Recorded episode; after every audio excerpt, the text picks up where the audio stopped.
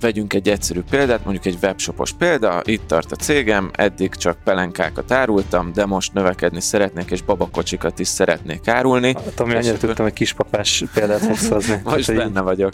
Teljesen egyértelmű volt. Van egy működő vállalkozás, akinek a folyamatait már az ügyfelek validálták, működik a vállalkozás, akkor ő tud abban segíteni, hogy ezt a tőkét neki ne kelljen felhalmoznia, és majd akkor felépíti az üzemet, amikor ez rendelkezésre áll, hanem ehhez ad segítséget, és azt mondja mondjuk, hogy ad egy beruházási hitelt, fel lehet építeni a, az, az adott üzemet, és akkor a, a tervezett növekedésből, illetve a meglévő cashflow-ból pedig tudja fizetni az adott vállalkozást. Egy olyan adást hoztunk el nektek a Business Boys következő részében, ahol egy számunkra is új és nagyon izgalmas témát, a bankpiac működését, a vállalkozói hitelezés előnyeit és feltételeit, és egy nagyon nagy banki termékfejlesztési projekt hátterét dolgoztuk fel egy igazi banki szakértővel a Budapest Bankcsoport részéről. Vendégünk Szent Tamási Norbert volt, mi pedig már is kezdünk.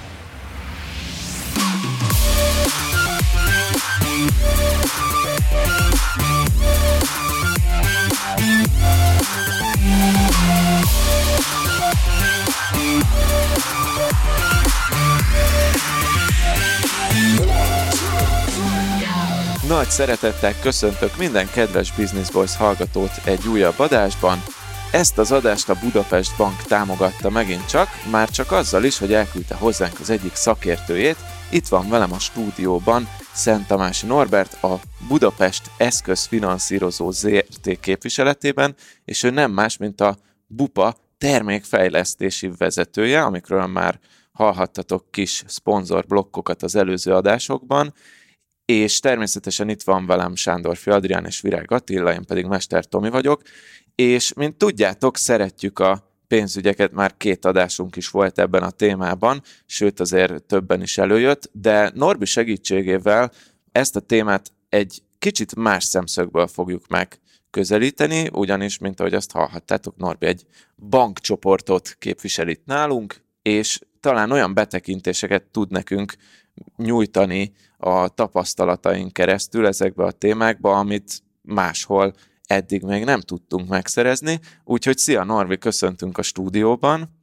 Sziasztok, köszönöm a meghívást. Szia Norbi. Hello. Jó, hát én is köszöntelek Norbi, hogy itt vagy velünk, köszönjük szépen, hogy eljöttél, és nekem van talán a legfrissebb kapcsolatom mondjuk a multiszektorral, úgyhogy érdekel is az, hogy, hogy te hogy jutottál ebbe a pozícióba, meg milyen utat jártál be addig, hogy egy banki szolgáltatónál egy termékfejlesztési vezetői pozícióba kerültél, és milyen, milyen sztorid van azt már tudjuk, hogy nagyon jó idegrendszered van. Sziasztok, üdvözlök mindenkit!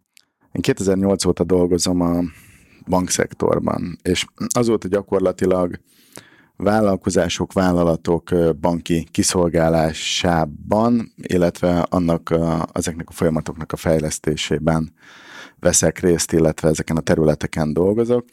Annak idején, mint junior értékesítő, KKV vállalat értékesítő csatlakoztam még a, a, az akkori munkáltatómhoz. 2008-ban, amikor egy válság volt, tehát Így van. legjobb pillanatban Igen, a bankos Nagy reményekkel. Vállalati értékesítésnél, tehát hogy igen, igen ez egy ez kemény kezdet. volt? Kemény volt akkor egyébként bekerülni ebbe a világba? Hát nagyon gyorsan megváltozott a széljárás, mert ugye amikor ott jött a, a Lehman Brothers, uh-huh és ez kiadott gyakorlatilag ugye az egész világra, így a, egyébként a magyar bankszektorban is. Nagyon, nagyon új helyzet volt, de nyilván egy új szereplőnek mindenképpen, de az akkori banki dolgozóknak is. És teljesen más kellett gyakorlatilag, más kellett közelíteni egyébként a, a problémákhoz, mint ahogy azt tették előtte egy magban. Viszont én ezt tanulási szakaszként éltem meg, uh-huh. és nagyon sokat lehetett egyébként tanulni az elmúlt időszakoknak a, a tapasztalatait, vagy az elmúlt időszakoknak a folyamatai, illetve a vállalati hitelezés, vállalatok, vállalkozások kiszolgálása kapcsán, ugye itt a válságban, amikor ugye teher helyezkedett így a vállalkozásokra, bankokra, akkor kijött minden olyan probléma, ami egy prosperáló gazdaságban nem feltétlenül érinti a vállalkozásokat és a bankszektort, és nagyon sok olyan tapasztalás volt, amit utána én a későbbi karrieremben, akár mint termékfejlesztő, termékfejlesztési vezető, ezekkel dolgoznunk kellett, hiszen egyébként a bankok is máshogy álltak utána a vállalkozások kiszolgálásához, amiket egyébként ezeken a területeken nekünk érvényesíteni is kellett. Tehát egy nagyon jó tanulási szakasz volt, igazából így tudnám ezt a lehető legjobban megfogalmazni, és problémákat kellett megoldani. De azt gondolom egyébként, hogy az életnek minden területén egy, egy prosperáló gazdaságban is problémákat kell megoldani. Amikor valaki bejön egy adott bankfiókba, hogy neki hitelre, finanszírozásra van szüksége, vagy valamilyen olyan banktól elvárt szolgáltatásra, akkor is azon dolgozunk, hogy hogy tudjuk neki az igényet a lehető legjobban megoldani, illetve kiállítani. Akkor is nagyon hasonló volt a, a helyzet, csak akkor ott nehéz helyzetbe kerültek vállalkozások, és ezekre kellett banki oldalról olyan választ adni, ami segítette őket, és segítette az összes szereplőnek, hogy ezt az időszakot átvészeljék. Tehát egy nagyon intenzív időszak volt ez, a, ez ott 2008 után 13-ig, és gyakorlatilag én értékesítői területre csatlakoztam, de egy-két év után egy finanszírozási szakértői pozícióban találtam magam, mert olyan új megoldásokat kellett kidolgozni, illetve ott a fókusz elsősorban azon volt, hogy a vállalkozásoknak segítsünk, és gyakorlatilag egy ilyen restruktúrálási, átstruktúrálási, finanszírozási szakértői csapat jött létre, amiben engem is beválasztottak, és ott nagyon sok ügyféltalálkozón vettünk részt, olyan egyeztetésen, ahol próbáltuk megoldani az ügyfeleknek a problémáit, és gyakorlatilag első kézből lehetett tapasztalást szerezni ebben az időszakban. Gyakorlatilag akkor te szinte teljes pályát során vállalkozásokat segítettél banki oldalon? Igen, igen. Egészen az értékesítéstől kezdve a mostani pozíció, meg pedig ugye magáért már a termékfejlesztésért mm. felel. Itt most ugye már nem első kézből kapom a tapasztalásokat, hanem azokat látjuk, hogy az ügyfelek az általunk fejlesztett terméket vagy termékeket azt milyen arányban és hogy használják. Mm. Ugye azért is kértük ezt az interjút, mert hogy, hogy a, a Business Boys-ban még nem nagyon beszéltünk bankról, bankokról, banki hitelezésről, banki szolgáltatásokról.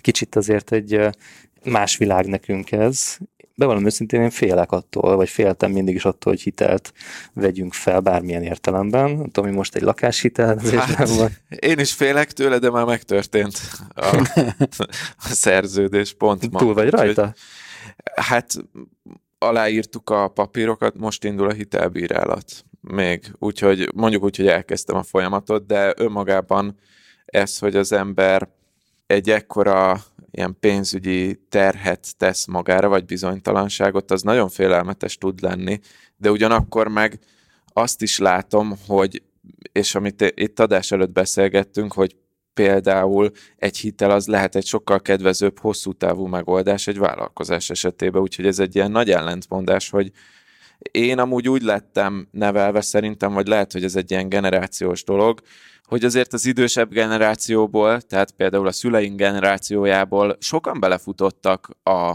devizahitelekbe, vagy az egyéb ilyen rosszabbul elsült hitelekbe, és ezért a mi generációnk jobban fél a hitelektől, legalábbis a lakossági oldalon, és talán a lakossági hitelekről el is mondtuk már a véleményünket egy pár adással ezelőtt a pénzügyes adásban, de ugyanakkor meg a hitel az tud nagyon jó is lenni egy vállalkozás esetében, hogyha például ez egy növekedési hitel, vagy hogyha egy egy szemét befektető helyett hitellel oldjuk meg a vállalkozásunknak a kezdeti finanszírozását, egy bankhitel esetében ugye az az egyik ilyen nagy különbség, ha jól értem, hogy a, a bank nem szerez ideális esetben tulajdonrészt a vállalkozásból, hanem ad pénzt bizonyos konstrukciók mentén. Nyilván az ideális eset az, az, az fenn kell, hogy álljon ehhez, de hogy, hogy nekem, amikor mondjuk szembe találkoztam befektetési javaslattal, akkor azért riasztó volt, hogy egy, egy befektető mennyire sok kontroll tud átvenni, és mennyire sok hatalmat tud magához venni. Ezzel szemben mondjuk egy, egy, egy növekedési bankhitel választása az, az egész életemben, karrierem során azt láttam, hogy, hogy szinte mindenki, minden nagyobb vállalkozás él ezzel. Mert hogy egyszerűen a likviditásukat erősíti, hogy nem a saját tőkéjüket kell akár többször, több esetben akár milliárdos vagy sok milliós tételben kockáztatni, hanem ehhez valaki más ad egy bizonyos konstrukcióval egy hitelt, és hogyha egy vállalkozás azt feltételezi, hogy azt a kamatot, amit a bank kér cserébe, azt ő ki tudja fizetni, akkor így drasztikusat tud nőni. Jól látom ezt a helyzetet? Mert én mindig csak távolról láttam a bankhitelezést. Igen, szerintem a hiteltől vagy a hitelezési folyamatoktól nem kell félni. Nyilván egyébként már bocsánat, de azért ennek van egy ilyen rossz stigmája, nem? Mint magánemberként, vagy, vagy vállalkozóként, vagy, vagy ti ezt hogy látjátok? Ez az én szubjektív véleményem csak, tehát, hogy... Mint magánember én is hasonlóan nőttem fel, hogy, hogy maga a hitelt azt kerülni kell, és Igen. akkor az ember ezt tényleg hallja már, hogy ez egy elköteleződés 20-30 évre szól. Ugye itt most elsősorban itt a lakossági vetületét mondom, amikor valaki mondjuk egy ingatlant szeretne mondjuk ennek a hitelnek a segítségevel vásárolni. Egy vállalkozásnak a hitelezése az alapvetően más típusú, más típusú igényeket old meg. Amikor azt mondom, hogy szerintem a hitelezéstől nem kell félni, akkor, akkor itt banki és ügyfél szempontból is meg lehet ezt közelíteni, mert maga a hitelezésnek egy vállalkozás életében megvan a, a helye és szerepe, amikor olyan érettségi korba lép egy vállalkozás, hogy hitelezhetővé válik, és ugye beszéltünk itt előbb a 2008 utáni időszakról, ami a banki kockázatkezelést, illetve az ügyfeleknek a kockázatvállalási hajlandóságára is hatott, és azt gondolom, hogy ezek a folyamatok tisztultak és javultak, és a bankoknak ezért is van ezekben a folyamatokban nagy felelősségük és szerepük, hogy azokat az ügyfeleket hitelezzék, akik ezeket megfelelő módon vissza tudják majd fizetni, mert ez egyébként ez a vállalkozásoknak is segít. Ugye a banknak a szerepe az, hogy megítélje azt, hogy az adott vállalkozás az mennyire hitelképes. Egy vállalkozás az induló szakaszában alapvetően két irányba tud elmozdulni, hogy vagy a tulajdonos teszi bele a tőkét, vagy pedig keres magának ehhez egy másik társat, vagy egy kockázati tőkebefektetőt.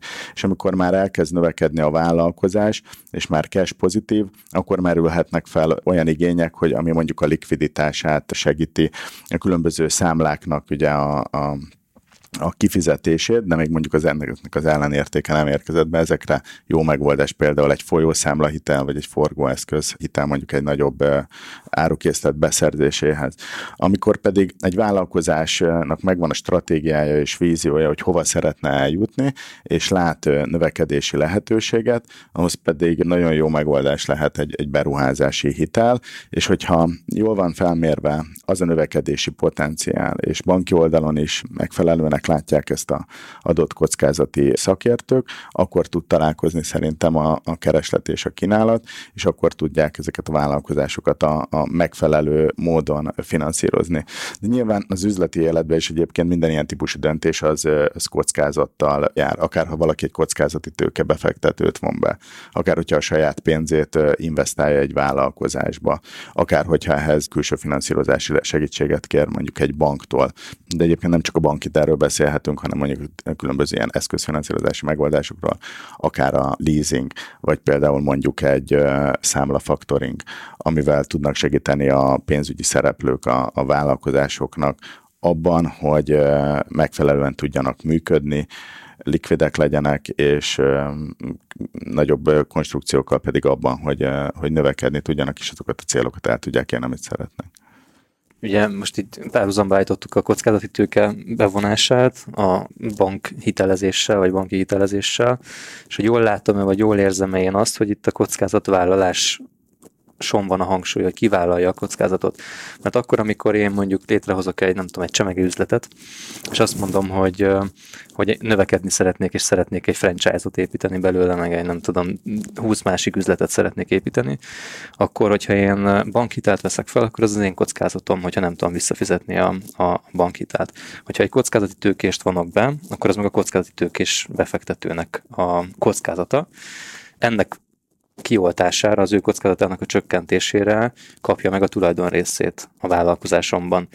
Ti, mondjuk, vagy akár általában egy bank, ha jól értem, akkor meg gyakorlatilag ilyen értelemben nem, ti nem a kockázatvállalók vagytok, hanem, hanem ilyen esetben a vállalkozói a kockázat. Bocsánat, csak itt nekem erről az jutott eszembe, hogy így, ahogy beszélünk róla, vagy lehet, hogy ez mindenkinek egyértelmű, de nekem csak most ugrott be, hogy ez olyan, mint hogyha kicsiben egy cég részvényt vagy kötvényt bocsájtanak ki, hogy amikor behoz egy kockázati tőkést, akkor ugye részvényt ad, amikor meg felvesz egy hitelt, akkor kvázi hát ugye egy szereplőnek, a banknak mintha kötvényt adna, és ott is a részvény meg a kötvénynek is azért tudjuk, hogy a, a hozam meg a kockázata azok, azok azért különbözőek, valami ilyesmi lehet, csak pont fordítva, nem? Na Norbi, tedd ezt rendbe. Hát a vállalat... Na, igen, igen, igen. Ezt, ezt laikusként mondom, megint csak. A vállalatfinanszírozásnak több aspektusa, illetve több ága van. Abból a banki finanszírozás, hitelezés, leasing, factoring az egy típusú. Ilyen esetekben a bank a, a cégből tőkerészesedést nem kap. Azt vizsgálja elsősorban, hogy az adott vállalkozás a cashflow-jából ezeket a megfelelő határidőre, a megfelelő ütemben vissza tudja fizetni. Tehát, hogyha van egy működő vállalkozás, akinek a folyamatait már az, üze, az ügyfelek validálták, működik a vállalkozás, akkor ő tud abban segíteni, hogy ezt a tőkét neki ne kelljen felhalmoznia, és majd akkor felépíti az üzemet, amikor ez rendelkezésre áll, hanem ehhez ad segítséget, és azt mondja mondjuk, hogy ad egy beruházási hitelt, amiből fel lehet építeni a, az, az adott üzemet, és akkor a, a tervezett növekedésből, illetve a meglévő cashflow-ból pedig uh, tudja fizetni az adott vállalkozás. Biztosítékot fog kérni mindenképpen egy, uh, egy ilyen esetben a bank, például az adott beruházás tárgyát, de mondjuk egy folyószámla hitelnél, vagy egy forgóeszközhitelnél általában kezességet kérnek, illetve... Magánszemélyként. Mint ö, ö, magánszemély, Persze van, hogy bevonásra kerül egyéb biztosíték is, illetve a kisvállalkozói szektorban számos olyan garancia program van, ami segíti a vállalkozásokat abban, hogy úgy tudjanak finanszírozási megoldásokat kapni, hogy külön biztosítékot nekik nem feltétlenül kell emellett mondjuk egy közösségen túl prezentálni. Mi számít biztosítéknak? Biztosítéknak számít egy ingatlan, egy készfizető kezesség. Áru is, árukészlet, akár. Akár az is bevonható egy, egy ilyen körbe, de maguknak a, a mikro- és kisvállalkozások esetében minden ilyen típusú biztosíték nyújtása az, az kihívást jelenthetne, és ugye azért, hogy mondjuk elkerüljék azt a bankok, hogy mondjuk a magánvagyonából kell feltétlenül mondjuk fedezetet biztosítani. Ezekre jó megoldások mondjuk az ilyen hitelgarancia vagy ilyen garancia biztosított termékek, amelyekkel mondjuk az adott szervezet mondjuk egy banknak a folyószámla hitele mögé oda tud állni. Erre tudsz mondani egy példát? Hát vannak olyan finanszírozási megoldások, amelyekben ez benne Gyakorlatilag ez majdnem mindegyik bank portfóliójában elérhető termék és ennek vannak különböző megoldásai, legyen az folyószámlahitel, legyen az forgóeszközhitel. Beruházási hitelnél már jellemzően ott magának a beruházásnak a tárgya az, amit, amit az ügyfélnek mindenképpen nyújtania kell. Uh-huh. Hol van az a pont, amikor egy vállalkozásnak érdemes elgondolkodni a bankhitel bevonásán? Van-e olyan szenárió, amikor akár még az indulást is egy bank tudja megtámogatni egy kockázati tőkés befektető helyett? Alapvetően egy, egy teljesen friss induló vállalkozás, az valószínűleg egy banki hitelezési scoringon még nem megy át, uh-huh és abban a szakaszban még, még sok esetben a vállalkozások nem finanszírozhatók, nem, nem, nem hitelezhetők, kevésbé hitelképesek. De onnantól kezdve, hogy megtörténik az adott vállalkozásnak az elindulása, felfutása, akkor már árbevétel alapon meg tudják ítélni a, a, a bankok, hogy milyen arányban tudnak mondjuk például folyószámla hitelt biztosítani az adott vállalkozásnak, hogyha az egyéb számok is megfelelőek. De onnantól kezdve, hogy elkezd az adott vállalkozás árbevételt termelni, van már egy kicsi igazolható múltja, amit a bank meg tud vizsgálni, mert itt múltbéli adatok alapján hozza meg azt a döntést, hogy a következő időszakban azt a vállalkozás vissza tudja fizetni, akkor már meg lehet keresni az adott számlavezető bankot, és akkor már tudnak olyan megoldást nyújtani, ami az adott helyzetben akár segíthet. Ez lehet akár egy-két évnyi működés is a háttérben? Igen, igen. Vannak olyan megoldások, ahol már egy év után egyébként nyújtanak folyószámlaiteleket. Tehát akkor, hogyha röviden össze akarom foglalni, ha jól hámoztam ki amit a, a, a gondolataidból, akkor legyen egy cashflow pozitív vállalkozásod, akkor ebből a scoringban már egy, egy előkelő elítélést fogsz kapni, vagy egy, egy, egy pozitív elbírálást. Nektek nem kell alapvetően a cégből részesedés, hogyha ezt, ezt, ezt kimondhatjuk, akkor nyilván a kamat a cash jobban szereti a bank, mint a üzletrészt egy, egy, egy vállalkozásban, és inkább a növekedéshez, nem az elinduláshoz valóak ezek a hitelek. Mert ugye itt az Adrián előbb említette azt, hogy egy elindulást tud ezt segíteni, de, de én úgy érzem ezt, hogy ez ilyen cashflow pozitívra van kihegyezve, mert akkor már letett valamit a cég az asztalra. Igen, talán úgy tudnám ezt így megfogalmazni, hogyha így szögezni szeretném, hogy legyen az adott cégnek árbevétele, uh-huh. termeljen valamennyi profitot, lépjen át a, a, a cash pozitív szakaszba, és akkor ott a likviditásával egy bank mindenképpen tud segíteni folyószámla hitellel, vagy mondjuk egy factoring megoldással, és hogyha további növekedési tervei vannak, és azt a bank megfelelőnek látja alátámasztottnak, és a eddigi tapasztalatok is lehet úgy megerősítik ezeket az üzleti terveket, akkor pedig egy beruházási hitel is tudja már ezt a, ezt a növekedési pályát segíteni. Illetve vannak azok a megoldások, ami, ami szerintem nagyon sok esetben kivezetten egy kis vállalkozásra vannak szabva, azok pedig a különböző eszközalapú finanszírozások, ilyen például egy leasing, ha egy adott gépet szükséges beszerezni, akkor például ugye ebben tudnak segíteni szintén a bankok, pénzintézetek. Uh-huh. És ilyenkor a bank megnéz mondjuk adott esetben egy üzleti stratégiát is. Vegyünk egy egyszerű példát, mondjuk egy webshopos példa, itt tart a cégem, eddig csak pelenkákat árultam, de most növekedni szeretnék, és babakocsikat is szeretnék árulni. Hát, ami annyira akkor... tudtam, hogy kispapás példát fogsz hozni. most benne vagyok. Teljesen egyértelmű volt. A, babakocsikat szeretnék árulni mostantól, de hát az ugye az már egy nagyobb tétel, amit meg kell rendelni, mit tudom én Kínából, de nagyobb rajta az árés is és akkor ezt így be kell vinni a bankba és prezentálni, hogy azt mondom, hogy, hogy nézzétek meg, ha most segítetek, akkor ennyire biztos, hogy vissza tudom fizetni a hitelt. Hát itt alapvetően egy forgóeszközbeszerzésről van szó, amit egyébként szeretnél értékesíteni, és egy nagyobb készletet ebből adott esetben felmozni. Ezt nem feltétlenül, mert ezt ilyen szabad célú folyószámla hitellel vagy akár egy nem célhoz kötött forgászköz finanszírozással is elérhető lehet egy vállalkozásra, de hogyha te mondjuk szeretnél a, a webshopodnak egy új raktárat építeni, vagy szeretnél egy fizikai üzletet is nyitni, az már mondjuk egy ilyen beruházásnak minősülhet, és akkor ott a bank meg fogja vizsgálni azokat a számokat, amiket a vállalkozás az előző időszakban elért, illetve teljesített, és akkor azok alapján fogja megítélni, illetve a pénzügyi számok alapján, hogy ez mennyire reális, illetve hogy ő ebben tud-e partner lenni. Nektek vannak számaitok arról, hogy a magyarországi vállalkozások hány százaléka nyúl bankhitelhez? Vagy valamilyen arányszámot tudtak nagyjából, mert, mert csak azért kérdezem, mert én olyan laikus voltam ebben mindig, hogy, hogy azt látom, hogy itt nyitott egy új üzletet az egyik bolt, akkor a, nem tudom, csináltak valamilyen hatalmas marketing kampányt, szóval így drasztikusan tudtak növekedni sokszor cégek, de ahogy egy kicsit fejlődtem és jobban beleláttam, ahol én dolgoztam, mindenhol volt bankhitel, vagy folyószámla uh-huh. hitel legalább a cégnél, és ez nem azt jelentette, hogy egyébként nem egy cashflow pozitív vállalkozásról beszélünk, ami nem termel profitot a, a, a tulajdonosoknak, hanem egyszerűen hozzáférnek így egy sokkal nagyobb leívható kerethez. Nekem akkor itt volt egy ilyen változás a fejemben, hogy jó, lehetséges, hogy mindenki, aki már dörzsöltebb vállalkozó, mint én, meg magasabb szinten van, az egyértelműen bankitelt vesz fel. Tehát nagyjából hány, tudod-e azt, hogy, hogy mennyien fordulnak hitelezéshez? Az MNB-nek erre vannak egyébként különböző statisztikái. Mikro, kis és középvállalkozási szegmensben nagyjából úgy látjuk, hogy a, a ügyfelek 10-15%-a az mindenképpen igényben vesz valamilyen finanszírozási megoldást, és ahogy egyébként megyünk az egyre nagyobb vállalati szegmensek irányába, most a mikróról beszéltem itt elsősorban, de mondjuk a kis és középvállalkozásoknál ezek az arányszámok már egyre magasabbak.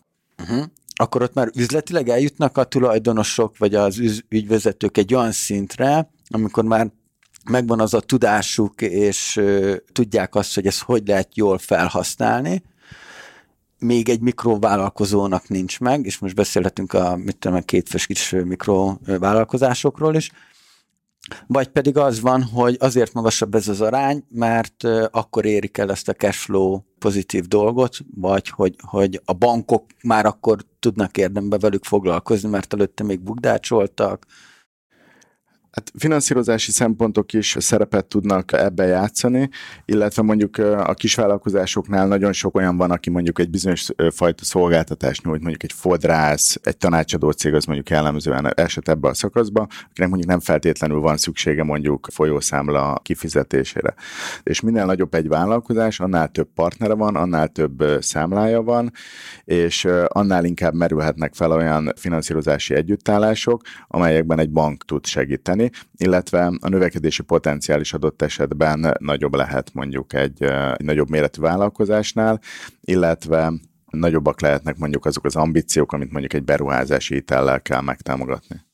Viszont erről jut eszembe, hogy amúgy a bank maga is egy vállalkozás valamilyen szempontból, sőt, hát minden szempontból, és olyan szempontból viszont nagyon más, mint a mikroszegmens, hogy például a bankpiacon azért elég nagy a verseny, tehát látjuk azt, hogy vannak nagyon nagy szereplők, vannak kisebb szereplők, és gondolom itt is elengedhetetlen az, hogy valahogyan az ember pozícionálja magát, vagy kijelölje magának egy olyan piacot, hogy ebben a versenyben ő el tudja hozni magának azt a részt, és tudjon annak a közönségnek adni egy jó megoldást, hogy amúgy a Budapest Bank ő hova pozícionálja, vagy ti hova pozícionáljátok magatokat ebben a versenyben? A kisvállalkozások vezető banki partnerének tekintjük magunkat, de igazából nem mi tekintjük magunkat annak, hanem azok alapján, a számok alapján mondom ezt, amelyeket látunk, hogy hány vállalkozás választ minket, és dönt úgy, hogy a Budapest Bank csoportnak a megoldásait választja. Közel 30 év tapasztalata, vagy több mint 30 év tapasztalata van a, a hátunk mögött, és 60 ezer ügyfélnek segítünk napról napra. 60 ezer vállalkozás? Igen, 60 ezer vállalkozás, mind pénzforgalmi megoldások tekintetében, mind pedig finanszírozási megoldásokat illetően. És az, amiben egy bank tud ma segíteni a vállalkozásoknak, hogy figyelembe veszi a változó piaci szabályozói környezetet, és ezzel lépést tartva megpróbálja azokat az ügyféligényeket azonosítani, amelyek ezeken a piacokon felmerülnek, és amivel többet tud nyújtani, mint mondjuk nyújtott pár évvel ezelőtt. Nekünk az elsődleges célunk az a, az ügyfeleink minél magasabb szintű kiszolgálása, és ezen dolgozunk, és ezek konkrétumok szintjén is megvalósítjuk.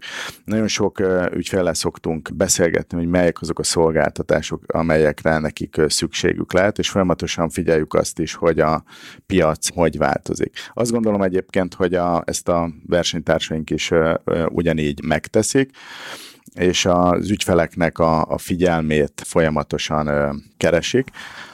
Emellett azt tudom mondani, hogy és azért is hívtam a vállalkozások talán egyik vezető partnerének a, a, a Budapest Bank csoportot, mert a, a Budapest Bank vállalkozói vállalati üzletága az felülreprezentálja a, a többi üzletágat, és évről évre sikerül egyre több ügyfelet megszólítanunk ebben a, a fokozódó versenyben, és alapvetően ezek azok a, a, a visszaigazolások, amikor mi azt mondjuk, hogy dolgozunk azon, hogy minél magasabb szintű kiszolgálást tudjunk biztosítani a, a vállalkozásoknak, a végén ők fogják eldönteni, hogy, hogy ez valóban így van-e, és hogy sikerült azokat az igényeket nekünk a lehető legmagasabb szinten kielégíteni, de mi a számokat, ha, ha vizsgáljuk, akkor azt látjuk, hogy ők ezt erősítik meg. Tehát, hogy éves szinten sikerül növelnünk az, az új számlanyítások darabszámát, és egyre több ügyfelet tudunk megszólítani, illetve kiszolgálni. Uh-huh.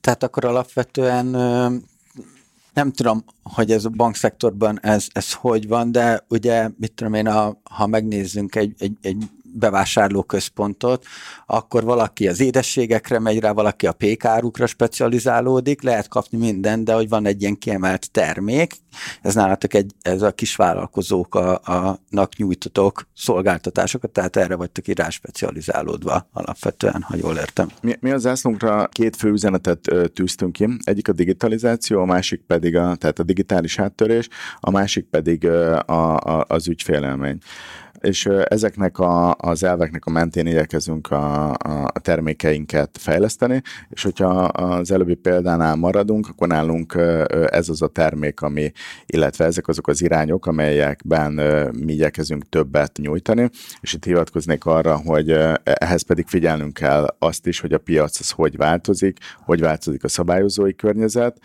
a digitalizáció milyen lehetőségeket ad, és hol tudunk többet adni az ügyfeleinknek. Mit jelent ez a gyakorlatban?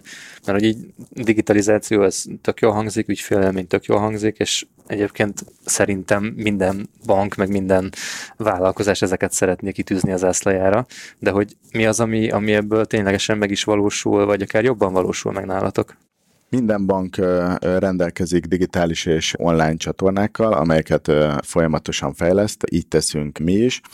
Azonban idén 2020 második fél évben elindítottunk egy teljesen új szolgáltatást, ez a Budapest pénzügyi asszisztens, ami gyakorlatilag egy új innovatív pénzügyi platform, kifejezetten a kis és középméretű vállalkozásokat szólítja meg. És ebben akarunk nekik olyan segítséget nyújtani, ami most azt gondoljuk, meg úgy látjuk a piacon, hogy számukra nem feltétlenül elérhető, mert különböző rendszerekkel, megoldásokkal oldják meg a hétköznapi ügymenetüket, és mit láttunk jelentős lehetőséget arra, hogy, illetve beavatkozási pontot, ahol tudunk nekik többet nyújtani. Mi ez a pénzügyi asszisztens így valójában? Mit, mit kell képzelnem? Ez egy számlázó program, vagy hogy néz ki ez valójában? Minden vállalkozást, ami összeköt, illetve két olyan pillért tudok említeni, ami a, a, a vállalkozásokat összeköti, ez a pénzforgalom, illetve a számlázás. Ugye a Budapest Bank csoport ez a pénzforgalomban elő, és ahogy említettem, 60 ezer ügyfélnek végzi a pénzforgalmát napi szinten, ezt egyébként az ügyfeleink nagy részt online teszik, és maga a pénzforgalom az már közel tíz éve online térben zajlik. Én gyakorlatilag amióta számlát vezetek, mindig online intéztem a, a, az ügyeimet, és ezt megfigyelhetőek a vállalkozásoknál is, hogy a utalások, tranzakcióindítást ezt a, az adott banknak a megfelelő online platformén végzik. Azonban azzal, ahogy említettem, a szabályozói környezet változik, olyan kapcsolódó üzletágok is átkerülnek online térbe, amelyek a pénzforgalommal kéz a kézben járnak, és ilyen a számlázás, és ez a két fő pillér, ami a vállalkozásnak gyakorlatilag majdnem mindegyik működési ciklusával valamilyen kapcsolatban van. Minden vállalkozás életében megjelenik a számlázás és pénzforgalom, és mi egy olyan innovatív platformot építettünk, ahol ezt a kettőt egy helyen tudja kezelni a vállalkozás. Tehát az elsődleges hívószava a Budapest pénzügyi asszisztensnek, hogy meg tud felelni az ügyfél a NAV adatszolgáltat, NAV online adatszolgáltatási kötelezettségének, lehet vele számlát kiállítani, nem kell duplán adminisztrálni. De hogy csak erről beszélnek, akkor azt mondanám, hogy ez egy számlázó, de azzal, hogy ezt össze tudja kötni a pénzforgalmával, olyan többletszolgáltatások és prémium funkciók érhetőek el, amely egy normál számlázóba nem. Miért jó egy, nekem van vállalkozásom, miért, miért jó nekem az, hogyha a pénzforgalmam, ugye hogy a bankomhoz belső bevételek jönnek, az össze van kötve azzal, hogy ahogy a számlákat állítom ki. Tehát hogy az én életemben ez valójában egy, ugye nekem nincs is olyan nagyon sok számlám, tehát hogy nem tudom, szerintem egy ilyen 20 számlát állítok ki egy hónapban, vagy 18-at, vagy valami Ez nem olyan kevés de addig rá kell kapcsolnod akkor a bizniszre. Igen, igen. Na jó, de azt nem mondtam, hogy milyen értékűeket. Ja, igen, tényleg. Igen, és, és hogy én egyébként gyűlölöm azt a számlázási folyamatot, tehát az egészet, még a bank, bankba, online bank felületem is szeretek belépni, nem tudom miért, pedig három kattintás az egész, hogy valahogy ilyen macerásnak érzem ezt az egészet, és hogy általában egyébként utálok az ilyen pénzügyi adminisztrációval foglalkozni. Nyilván nem is én vagyok a célcsoportja feltétlenül ennek, de hogy ez miért jó, hogyha, hogyha egy felületen érhetők el ezek a funkciók mind? Szerintem nem vagy egyedül egyébként, az adminisztrációt azt senki nem szereti, ügyfélként én sem. És amikor arról beszéltem, hogy, hogy ügyfélélmény, akkor ha lehet olyan dolgokat megtakarítani az ügyfeleink számára, idő, energia, ráfordítás tekintetében, amit mi tudunk egyszerűsíteni, automatizálni, akkor azt a kérdést tettük fel magunknak, hogy ezt miért ne tegyük meg. És azt szoktam mondani, hogy a Budapest pénzügyi asszisztens, hogyha valaki megkérdezi, hogy mire jó, akkor azt mondom, hogy Excel helyett, mert most a számlázást azt el lehet intézni egyébként egy számlázóból. A NAV is biztosít erre ingyenes megoldást. Ha valaki számlázni akar, akkor annak segítségével ezt el tudja intézni. Ha nyomon akarja követni, hogy ezeket a számlákat kifizették, akkor belép az internetbankjába, vagy hogyha adott esetben az készpénzben fizették ki a partnerek, akkor pedig ezeken a csatornákon beérkező pénzeket kell nyomon követnie. Um, egy vállalkozás kap valószínűleg számlát is, azokat szintén egy másik felületen fogja valószínűleg kezelni, vagy a saját e-mail fiókjába, vagy pedig um, a céges levelezései között, ahol elkeveredhetnek ezek a számlák. És utána ezeket a számlákat ki kell fizetni, még egyszer vissza kell lépni az internetbankban, hogy akkor, és ezt mikor végzél egy vállalkozás, valószínűleg nem napközben, hanem hanem este, amikor már a napi ügymeneten túl van, és mint egy ilyen adminisztrációs feladat előveszi, és ezeket a feladatokat így dömpingben elvégzi, vagy pedig, hogyha van erre egy pénzügyi asszisztens, akkor pedig ő tud ebben segíteni. És Igen, te... és akkor ő, ő az Excelbe felviszi. Tehát és akkor... ő az Excel, Excelbe felviszi, kipipálja, hogy ez a számla ki lett fizetve, ebből lehet különböző csártokat de, de egyébként nagyon durva, hogy nálunk tényleg így van. Tehát, hogy... Nagyon sok ügyféllel interjúztunk, megnéztük, hogy milyen folyamatok vannak, és egy, egy az egybe ezek tükröződtek vissza, és ma 2020-ban lehetőség van olyan folyamatoknak az összekapcsolására, amelyek a gyakorlatban is kéz a kézben járnak egymással, viszont az egyik az online térben történik, gondolok itt a pénzforgalomra, tehát tíz évvel ezelőtt is az ügyfelek nagy része már online bankolt, a számlázásra ez nem volt igaz, egészen addig, amíg a NAV az online adatszolgáltatást nem követelte meg a, az ügyfelektől, és 2021. január 1-től pedig már minden kiállított számlánál online adatot kell szolgáltatni. És ezt megteti akkor is egy vállalkozás, hogy nem használ online számlázót, hanem bemegy a NAV rendszerébe, és ott kézzel felviszi az adatokat, de várhatóan erre egy olyan megoldást fognak választani, ami ezt a műveletet megtakarítja nekik. De hogyha ezt a műveletet még meg is takarítja, és online tud számlázni az ügyfél, akkor még mindig ott van a másik, ennek a pénzforgalmi lába. És ezek a rendszerek összekapcsolhatóvá válnak, illetve ezek a folyamatok összekapcsolhatóvá válnak. Öt funkcióval lehet egyébként a mi szolgáltatásunkat leginkább leírni, lehet vele számlát kiállítani, ezeket egy helyen lehet tárolni, lehet ide, amikor regisztrál egy ügyfél, kap egy számlázási e-mail címet, ezt meg tudja adni a partnerének, közműnek, ide kérem a számláimat. És ezt szintén egy helyen tudja tárolni. Miért emelem ki ezt? Reprezentatív kutatásból kijött, hogy a ügyfelek 94%-a papíralapon is tárolja a számláit, azért, mert szüksége van mindenkinek arra, hogy át tudja tekinteni a bejövő kimenő számláit, tudja értelmezni, és ezekből a következtetéseket tudjon levonni saját ügymenetét illetően. Hát meg napvizsgálatnál és a navosoknak is még papíron kell. Nem, nem mindegyik számlát. A, a, ha valaki online számlázóval ki lehet állítani papír alapú számlát, meg elszámlát is. Az elszámlánál már online lehet azt tárolni, és hogyha jön a NAV, akkor pedig ott ki lehet exportálni, pendrive-ra rátölteni, és oda lehet adni a... a... Na, ezt nem tudtam. Ezt nem tudtam. Igen, tehát az online számlázókkal lehet papír alapú számlát kiállítani, de ezeknek a tárolási kötelezettsége papíron történik meg, és ezeket a számlákat ki is kell nyomtatni, Aha.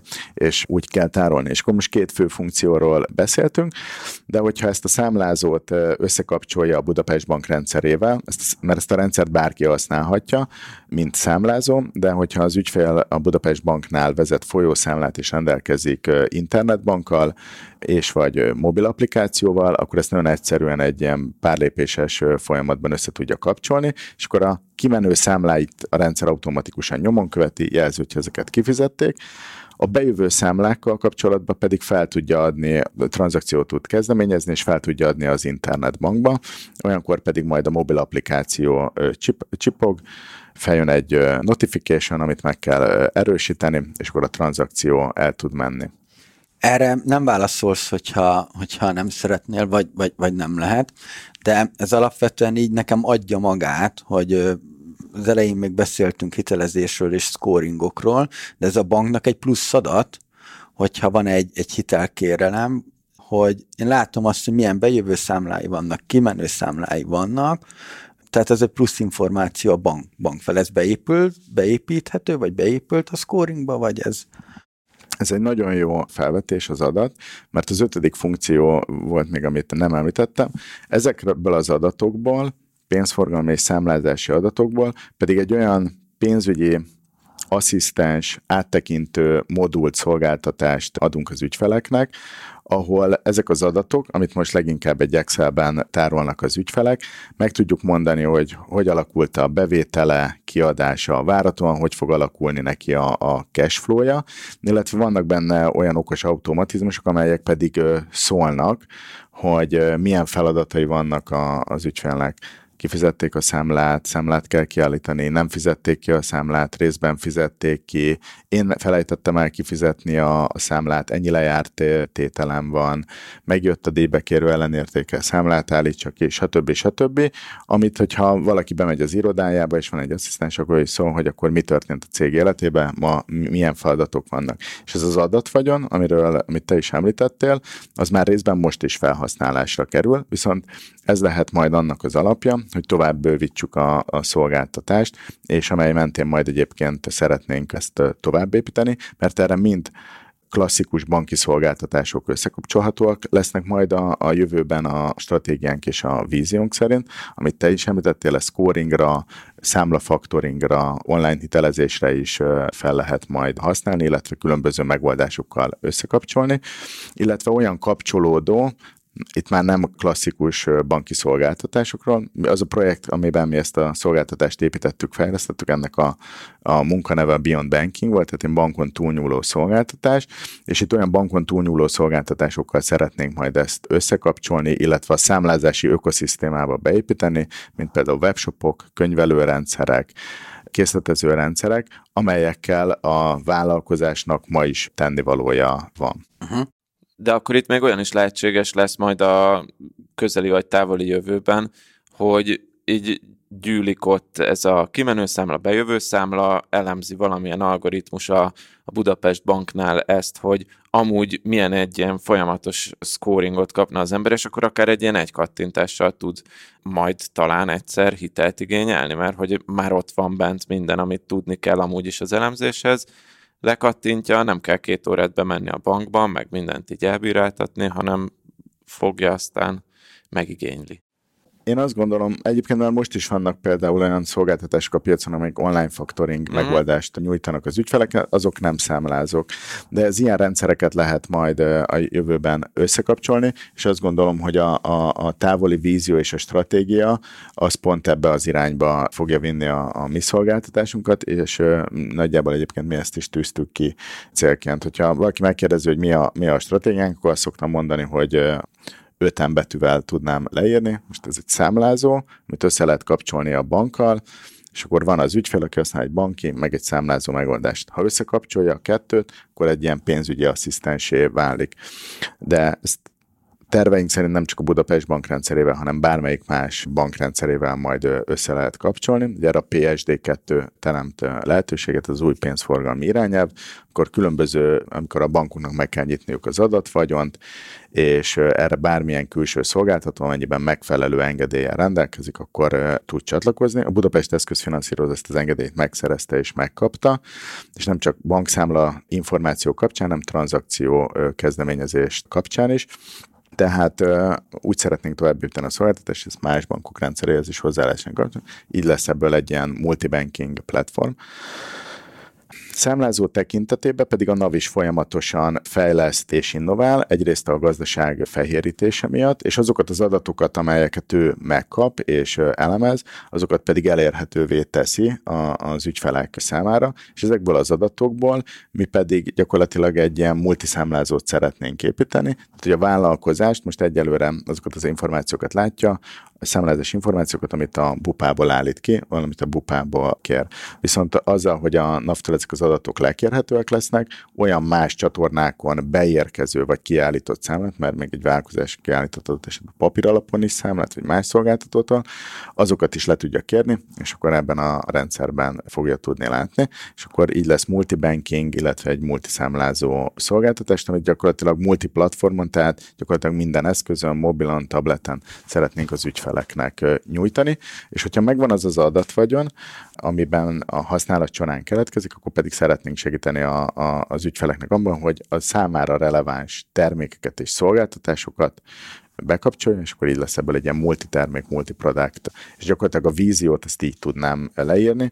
Terveink szerint ezt előbb-utóbb nem csak vállalkozásoknak, hanem akár magánszemélyeknek is ki lehet nyitni. De gyakorlatilag most egy ilyen csillagrombolót vázoltam, de mi ezen az úton indultunk el és te vagy ennek a termékfejlesztési vezetője. Igen. Ugye?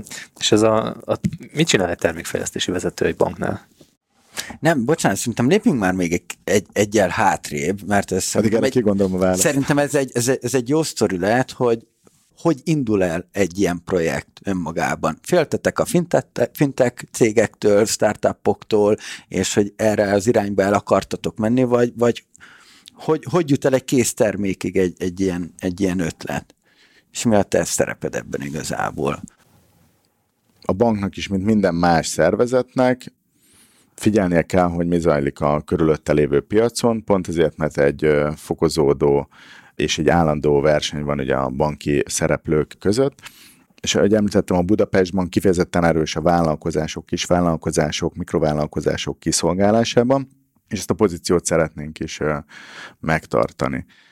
És felmerült a kérdés, hogy miben tudnánk nekik többet adni, vagy hogy tudnánk segíteni. És hogy ez ne csak egy ilyen általános ilyen lőzünk legyen, hogy szeretnénk többet adni, de ezt gyakorlatban nem tudjuk nem tudjátok átvinni a gyakorlatba. De nem tudjuk átvinni a, a, a gyakorlatba, akkor, akkor lenne ez csak egy ilyen általános marketingfogás, de esetünkben nem erről volt szó, hanem az fentről stratégiai menedzsment szinten megfogalmazódott, hogy látva a változó körülményt, digitalizációt, hogy építjük fel a közeljövőnek a, a stratégiáját, és uh, hogy fogjuk ezeket az ügyfeleket uh, kiszolgálni, és itt fogalmazódott meg ez a Beyond Banking projekt, amelyeket ezeket a digitalizációs lehetőségek, ugye amikkel a fintekek is élni szeretnének, hogy ezzel a banki adatvagyonra ráépülve többlet szolgáltatásokat nyújtsanak. Az ügyfeleknek, olyan szolgáltatásokat, amelyek az ügyfelek így vagy úgy most is megoldanak, de automatizálhatóak, egyszerűsíteni tudják az életüket, ők meg fognak jelenni az ügyfelek életébe, és mit hol tudnánk ebbe a rendszerbe így beilleszkedni, illetve az ügyfeleknek segíteni. És megnéztük, hogy mivel foglalkoznak a vállalkozások, egészen az ilyen purchase to pay koncept, hogy onnantól kezdve, hogy beszerzik az alapanyagot, vagy bármilyen szolgáltatást, és a végén megtörténik egy értékesítés, vagy egy szolgáltatás nyújtása, hol tudunk nekik segíteni, és hol vagyunk jelen a, a, az életükben. És akkor történik egy alapanyagbeszerzés, követ egy számlázás, utána azt ki kell fizetni, ott már a bank megjelenhet a, az életébe. Tehát az alaptevékenység, az alaptevékenységet támogató szolgáltatások, készletezés, gyártás, szolgáltatás, nyújtás, amiért létrejött az adott és amire igazán fókuszálni akar, mert abban jó, amit utána és ott már tevékenységi körönként eltért, követ egy értékesítési folyamat, webshop, CRM szolgáltatás, nagyon sokféle megoldást lehet ezeket használni, amit egy ilyen bizonylat kiállítás, és amelynek szintén van a, a kifizetése. És hogyha most a pénzforgalmat tekintem, vagy a banki szolgáltatást sok szempontásával idevágónak, és a hitelezést ezen kívül helyezem, akkor ezeknél a pénzeknek a kifizetésénél, illetve ezeknek az elfogadásánál ö, ö, tudunk segíteni, tehát a beérkező és a kimenő tranzakciók kezelésében, feldolgozásában különböző fizetési megoldásokat tudunk nyújtani az ügyfeleknek. És mi az, ami emellett mindig megjelenik, és ezeket a folyamatokat elindítja, az pedig ezeknek a, a bizonylatoknak a, a kiállítása, és azzal, hogy a NAV, az online adatszolgáltatások kötelezi a cégeket, egy már online folyamatot, ami a pénzforgalom, amit internetbankon, applikáción szélkeznek, ahhoz felzárkózik a számlázás, illetve az is átkerül az online térbe, és ezen az úton lehet majd tovább haladni, illetve ezt lehet bővíteni további szolgáltatásokkal való összekapcsolással. Tehát, ha jól értem, ha jól értem, megnéztétek, hogy egy vállalkozásnak milyen folyamatai vannak, ti hol vagytok benne, és mi az, amit még le tudnátok fedni, erre hoztok egy megoldást, Igen. és így megszületett az ötlet. Igen. Megvan az ötlet, meg is kellene csinálni. Igen. Ott jössz te a képbe? Termékfejlesztési vezetőként? Illetve az ötlet kidolgozásánál is. Mert... De ezt egyébként hogy kell elképzelni? Már bocsánat, egy ilyen bankos brainstormingot hogy kell? Azt tudom, hogy a startupoknál hogy működik, de, de a bankok... egy sör mellé. Igen, de a banknál ez, ez, ez, ez hogy, hogy működik? Tehát, hogy ezt így megvizsgáltátok, piackutatást csináltatok, különböző adatokra hagyatkoztatok, vagy, vagy, vagy ez, ez, ez, ez hogy zajlik, meg mennyire lassú folyamat ez? Ez a folyamat, ez a stratégia alkotás az, az átment három típusú szűrőn. Volt egy üzleti vízió, egy üzleti stratégia, amit a termékfejlesztési terület mi összeállítottunk, elkészítettünk. Ennek volt egy ilyen ügyfélvalidációs szakasza, amikor kutatásokat folytattunk, megkérdeztük az ügyfeleket, hogy hogy számláznak, hogy bankolnak, hogy, hogy néz ki ez nekik, amikből a, itt a eddigi beszélgetés során is említettem számokat, hogy papír alapon számlá, tárolják a számlájukat, különböző rendszereket használnak, stb. stb. Illetve bevontunk olyan külsős és belső szakértőket, belsős pénzforgalmi szakértőket, külsős számlázási szakértőket, könyvelőket, adótanácsadókat, akivel a másik oldalt körbejártuk, és hogy hogy lehetne ebből egy kompakt terméket és szolgáltatást adni. És akkor megvolt a vízió, és gyakorlatilag ezt a víziót indítottuk el egy Beyond Banking 1.0-ás projekt keretében, hogy ebből hogy fogunk egy terméket leszállítani a végén. Ezt kezdtük el két évvel ezelőtt kidolgozni és formába önteni, és folyamatosan ezek a szereplők, külső és belső tanácsadók, ügyfélvalidációk, illetve termékfejlesztési szakértők vettek részt ebben a, a folyamatban. Ez, ha, ha őszinte lehetek, és, és nem nyers a stílusom, a, ez engem meglepett, hogy két év alatt egy ötlettől egy működőképes dologig ö, egy nagy szervezet le tudta ezt szállítani. Tehát, hogy... Tehát azt mondta, hogy kevés a két év? Nem, engem meglep, gyors? Hogy, hogy gyors, hogy gyors, tehát hogy engem az, az meglep. Jellemző, ugye? Igen, multikra nem jellemző, nagy cégekre nem, nem jellemző. A két évet még egy fél éves előkészítési szakasz előzte meg, és de nagyjából ez a két és fél év volt az, ami alatt mi ezen az úton végigmentünk. Magát a szolgáltatást, ugye a Budapest eszközfinanszírozó ZRT. Nyújtja, ennek van jogi aspektusa is, hogy, a, hogy itt olyan szolgáltatást nyújtunk, amit, amit a bank nem nyújthat, mert nem a pénzintézeti tevékenységek körébe tartozik illetve van ennek egy olyan aspektusa is, hogyha egy új szolgáltatást szeretnénk nyújtani, ahhoz megfelelő kompetens szakemberek felépítésével lehet csak megtenni, és erre egy ilyen külön üzletágat hoztunk létre, ugye ez a bupának a termékfejlesztési területe. És ezt úgy kellett felépítenünk, hogy a lehető leghatékonyabban és a leggyorsabban ezeknek a szereplőknek az aktív részvételével ezt tudjuk megtenni, és hogy választ is adjak a kérdésedre egy kicsit konkrétabban. Ez a ez a csapat volt az, aki ebben elejétől végéig részt vett, és gyakorlatilag, mint egy ilyen, mi nem finteknek szoktuk magunkat hívni, hanem inkább bankteknek.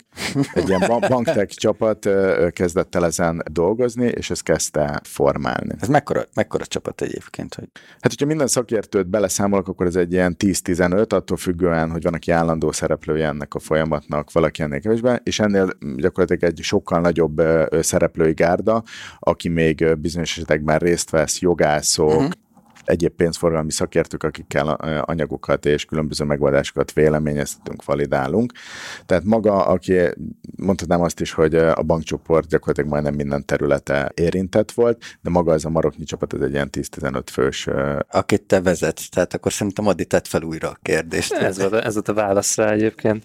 Én, én, én csináltam végig egy, egy, egy, egy nagy szervezetben egy webshop bevezetési folyamatot, ami kb. szintén ennyi ideig tartott.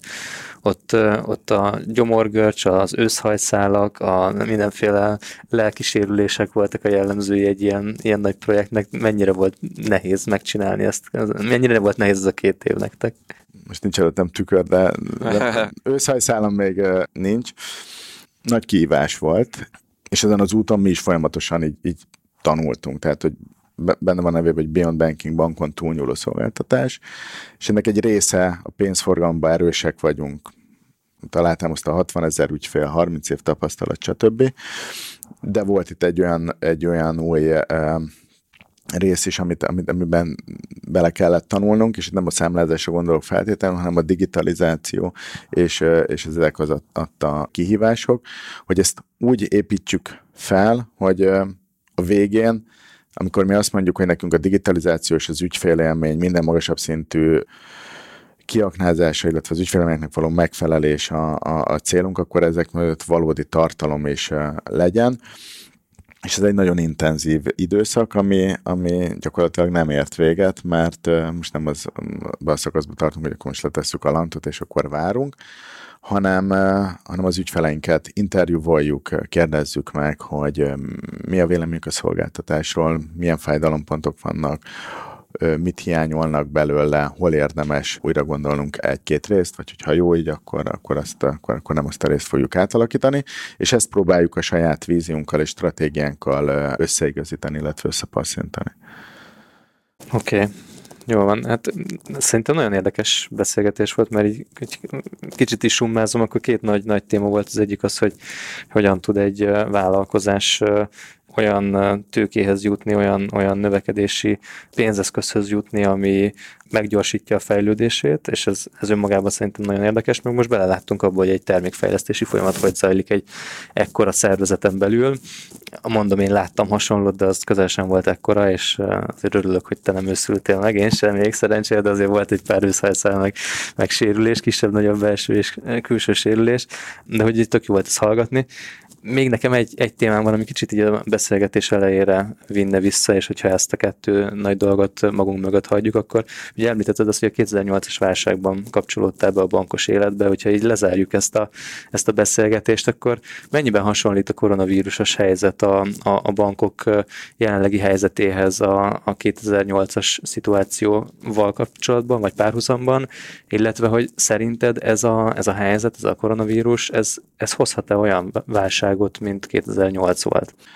Nem, nem mernék messze menő jóslásokba bocsátkozni ennek a, a vírusnak a hatásait illetően időben és mértékben, és az, hogy érint mindenkit, az, az, az, az így van, de inkább át fog alakítani folyamatokat, például a digitalizációt fogja gyorsítani, olyan folyamatokat indukál, amit amivel szerintem eddig is kellett volna foglalkozni a szervezeteknek, hogy milyen digitális eszközökkel tudják segíteni azokat a folyamatokat, amelyekre az ügyfeleknek szükségük van. És majd amikor túl leszünk ezen a, a, az egészen, azt gondolom, hogy talán ez lehet az egyik ilyen pozitívuma. Természetesen ennek van egy nagyon fájdalmas hatása itt a, most a gazdaság egészére ö, ö, nézve, és itt a bankoknak azt gondolom, hogy pont ez a, a, a szerepük, hogy mint annak idején 2008-ban, minden szereplőt, akit érint, a lehető leginkább tudjanak segíteni, és ott legyenek az ügyfelek mellett. Erre reagáltak a bankok egyébként? Olyan, olyan új szolgáltatásokkal, vagy olyan új csomagokkal, ami, ami segíti mondjuk a, a vendéglátóhelyeket? Mert nyilván ez egy nagyon kockázatos vonal most. Én, én inkább azt mondanám, hogy a Budapest bankcsoport hogy reagált erre. Egyébként a BUPA az, az gyakorlatilag egy ilyen szolgáltatás, ami nem igényel uh, fizikai folyamatokat. Ezt akartam mondani, hogy a BUPA az koronabiztos, mert hogy ugye így van, nincs papírszámla. Így van. És a, a papírszámla ugye a fertőzés is magában hordozza. Ez egy olyan rendszer egyébként, ennek az aspektusáról nem beszéltem, ahol egyébként a vállalkozás összes szereplője meghívható, legyen az könyvelő, értékesítő, aki számláz, és ők egy helyen tudják intézni a pénzügyekkel kapcsolatos feladatokat, jogosultságokat, tehát egyfajta ilyen, ilyen közösségi tér, de talán ez nem jó kifejezés, ahol együtt tudnak dolgozni, arra is megoldást tud nyújtani, és a Budapest bankcsoportnak ez voltán az egyik legerősebb szolgáltatás, ami ilyen szempontból erre a válságos időszakban lehet támaszkodni, illetve ami ebben az időszakban jelent meg. Jó időben jött ki, mert két és fél éve ezelőtt nem tudtátok, hogy lesz mhm. koronavírus, hmm. de, de az, az időzítés, az, ha, ha mondhatunk ilyet és illik ilyet mondani, az tökéletes. Igen, igen, igen, és nem, nem, nem, nem, nem azért indítottuk el ezt annak idején, mert prognosztizáltunk egy ilyen típusú válságot, hanem azért, mert a digitalizáció az már a gyakor is Persze. nagyon forró téma volt. Persze. És amikor arról beszélünk, hogy ez a válság pont a személyes kapcsolatokra van leginkább hatással, viszont mindenki szeretne működni és mm, dolgozni, illetve a jelenlegi életmódját le, a lehető legkevésbé azon változtatni, akkor az ilyen megoldások tudnak segíteni az ügyfeleknek.